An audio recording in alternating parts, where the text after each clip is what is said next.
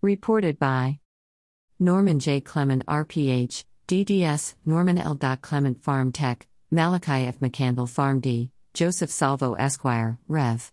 C.T. Vivian, Jelani Zimbabwe Clement, V.S., MBA, Willie Ginyard, B.S., Ram Fisher, Esquire, J.K. Joshi, M.D., MBA, Joseph Webster, M.D., Esther Hyatt, Ph.D. Abram Fisher, Esquire, Michelle Alexander, Barris E. Muchett, Strategic Advisor. By Josh Bloom, Ph.D.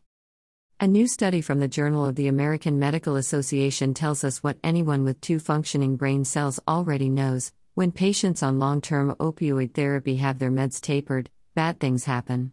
Here are the details. Where have all the scientists gone? Gone to graveyards, everyone. When will they ever learn? Just say no. I personally know a few dozen physicians. Most of them are unaware that the narrative that prescription painkillers are responsible for the so called opioid crisis is false. Perhaps a new article in JAMA will start to change the conversation. It's long overdue. In a large, retrospective cohort study, Alicia Agnoli, MD, mile per hour, MHS, and colleagues from the University of California Davis compared more than 113,000 patients who had been on long term high dose opioid therapy and had their dose tapered, 1. with patients before or without tapering. The results are both logical and obvious death and despair. Subsequent to CDC 2016, the U.S. has advised caution in opioid prescribing.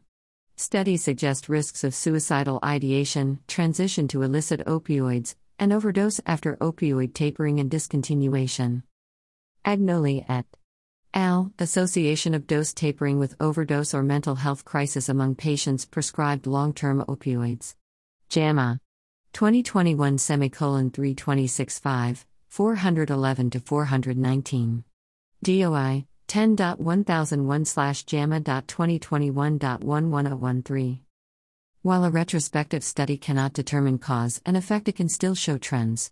Based on the large size of the study group, and the consistency and magnitude of change in both mental health crises and overdoses, these trends are mighty convincing. Summary of inclusion slash exclusion criteria.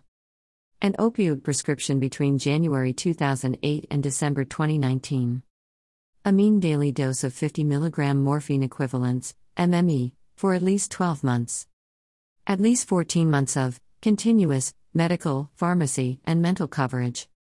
Patients with cancer or those receiving hospice or palliative care were excluded. The data?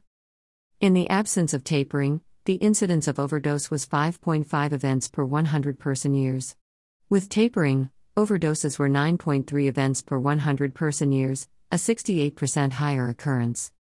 http colon slash slash a.msn.com slash 01 slash NA slash OMS4B?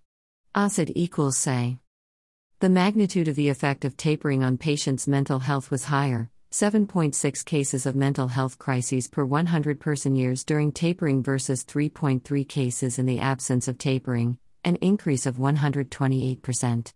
Mental health crises during tapering were categorized as depression, a 346% increase, anxiety, plus 79%, and suicide attempts, plus 430%.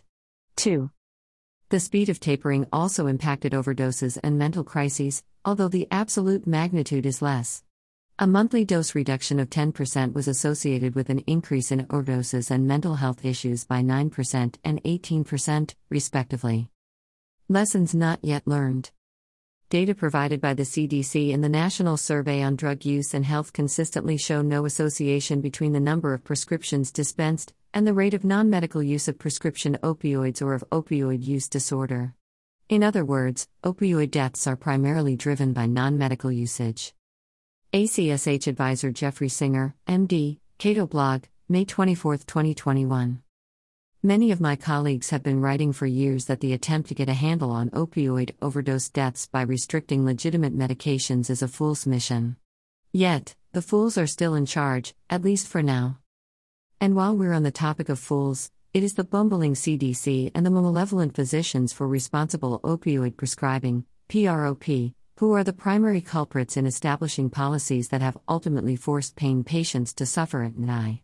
It's well past time that they get out of the way and let real science and medicine be practiced by competent physicians. When will they ever learn? Notes 1. The study does not tell us how many patients tapered voluntarily and how many were forced to do so. 2. Overdoses and mental health events were determined by emergency department visits or hospital admissions. For now, you are within. You are within thenorms.com. Wynton Marsalis Concerto for Trumpet and Two Oboes, 1984. The Norms.